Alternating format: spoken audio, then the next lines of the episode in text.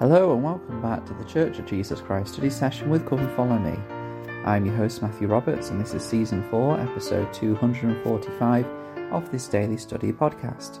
Thank you so much for joining us once again today as we uh, continue with our study of this week's Come Follow Me materials, studying in September the 12th to September the 18th in the book of Isaiah, uh, chapters 13 to 35. Uh, and today uh, we're going to have a look at the section which talks about uh, in the Come Follow Me materials apostasy means turning away from the Lord and his prophets. So there's quite a few uh, warnings and um, prophecies of um, and consequences outlined um, about turning away from the from the Lord and his prophets, and we'll see a number of metaphors used today. So we'll have a look uh, and see uh, what these all mean. To begin with, um, I'm going to give um, a an overview about apostasy, uh, and it's found in the Gospel Topics section uh, of the Gospel Library. Um, so it says, quote, when individuals or groups of people turn away from the principles of the gospel, they are in a state of apostasy. One example uh, is the great apostasy which occurred after the Saviour established his church. After the deaths of the Saviour and his apostles, many corrupted, corrupted the principles of the gospel and made unauthorized changes in church organization and priesthood offices. Because of this widespread apostasy, the Lord withdrew the authority of the priesthood on the earth. This apostasy lasted until Heavenly Father and his son, beloved Son Jesus Christ appeared to Joseph Smith in 1820 and initiated the restoration of the fullness of the gospel. Um, during the Great Apostasy, people were, were without divine direction from living prophets.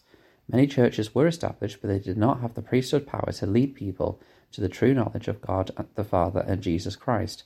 Parts of the Holy Scriptures were corrupted or lost, and no one had authority to confer the gift of the Holy Ghost or perform other priesthood ordinances. Close quote. So Isaiah talks a lot about um, this apostasy, the great apostasy.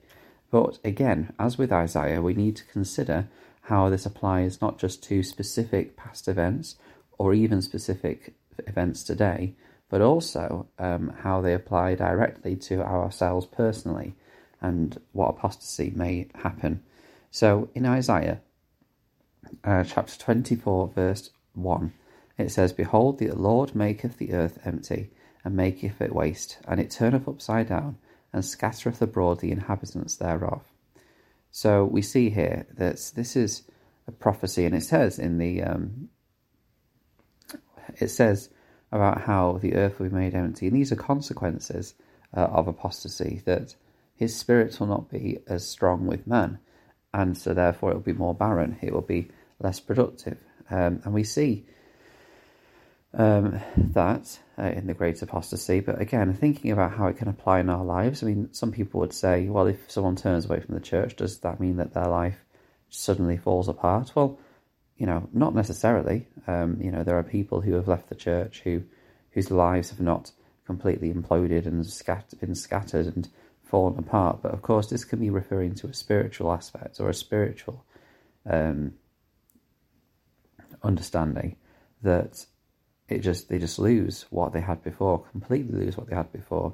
When you think about individuals that perhaps you know who have um, who have apostatized, and when I say apostatized, I don't mean um, oh, they've lost their faith a bit and stopped coming to church for a while.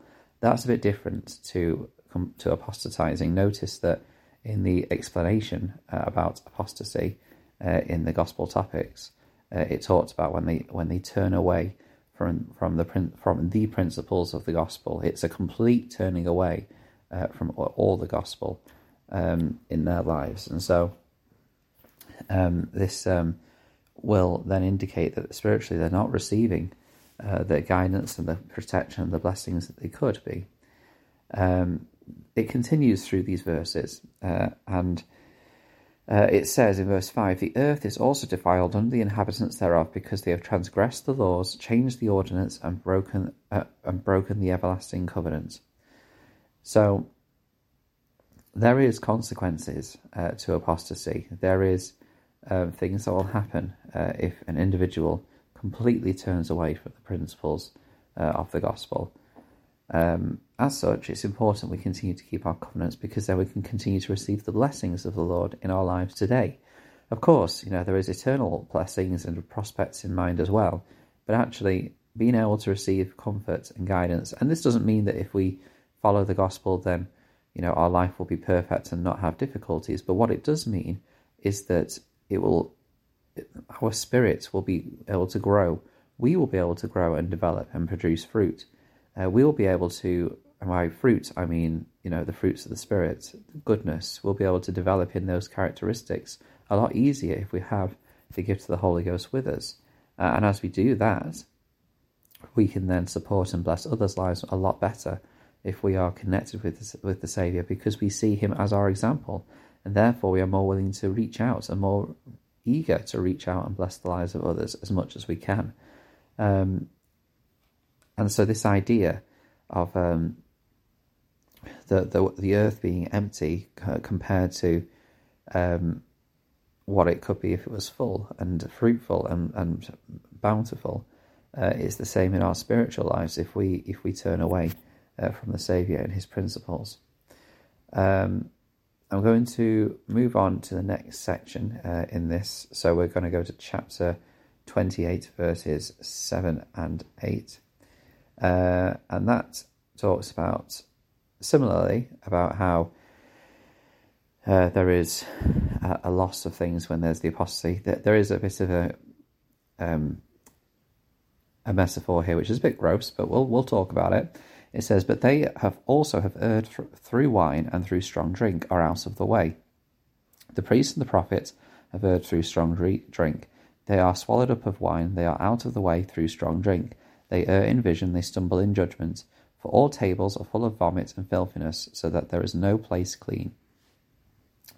So, lovely uh, image there uh, about the, the tables. And so this is describing people, again, who have turned from the principle. Obviously, there is a um, perhaps a direct link here to the word of wisdom, perhaps when referring to strong drink often, and people stumbling in judgment and erring in vision, and tables being full of vomit.